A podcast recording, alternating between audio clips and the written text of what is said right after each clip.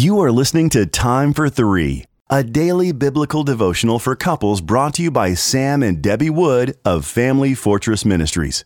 You can purchase a printed copy of Time for Three at familyfortress.org. November 17th, Grace and Peace. Our first scripture reading comes from Philippians chapter 1 and verse 2. Grace be unto you and peace from God our Father and from the Lord Jesus Christ. Acts chapter 22 and verses 6 through 10. And it came to pass that as I made my journey and was come nigh unto Damascus about noon, suddenly there shone from heaven a great light round about me. And I fell unto the ground and heard a voice saying unto me, Saul, Saul, why persecutest thou me? And I answered, Who art thou, Lord? And he said unto me, I am Jesus of Nazareth, whom thou persecutest. And they that were with me saw indeed the light, and were afraid, but they heard not the voice of him that spake to me. And I said, What shall I do, Lord? And the Lord said unto me, Arise, and go into Damascus, and there it shall be told of thee all things which were appointed for thee to do.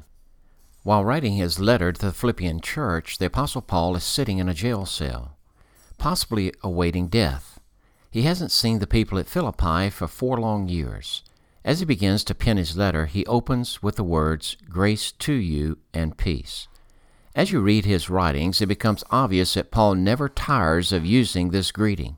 He had never gotten over his conversion on the Damascus road where Jesus came to him and gloriously redeemed him through his marvelous grace. Remembering that he is unworthy of salvation, Paul often describes himself as the worst of all sinners. Grace is one of his favorite words to meditate upon, to write about, and to use in writings to his brothers and sisters in Christ.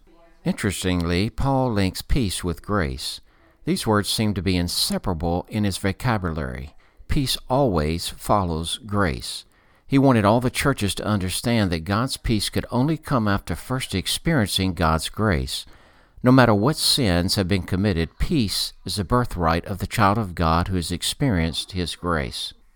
Like the relationship between Jesus and His bride, marriage requires grace before there can be true peace. Spouses must first experience the saving grace of Jesus Christ before they can have true peace with God and manifest these qualities to one another. Through the empowering grace of God, each marriage partner is enabled to continually enrich the relationship with love, forgiveness, and reconciliation. Have you experienced the saving grace of Jesus, which brings empowering grace into your marriage? If so, peace with God and your spouse is the wonderful result that you, like Paul, will never grow weary of talking about.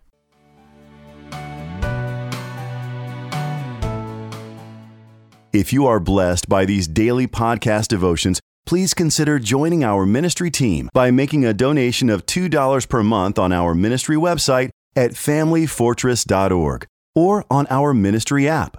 In appreciation of your support, you will receive a free printed copy of our book, What is Marriage?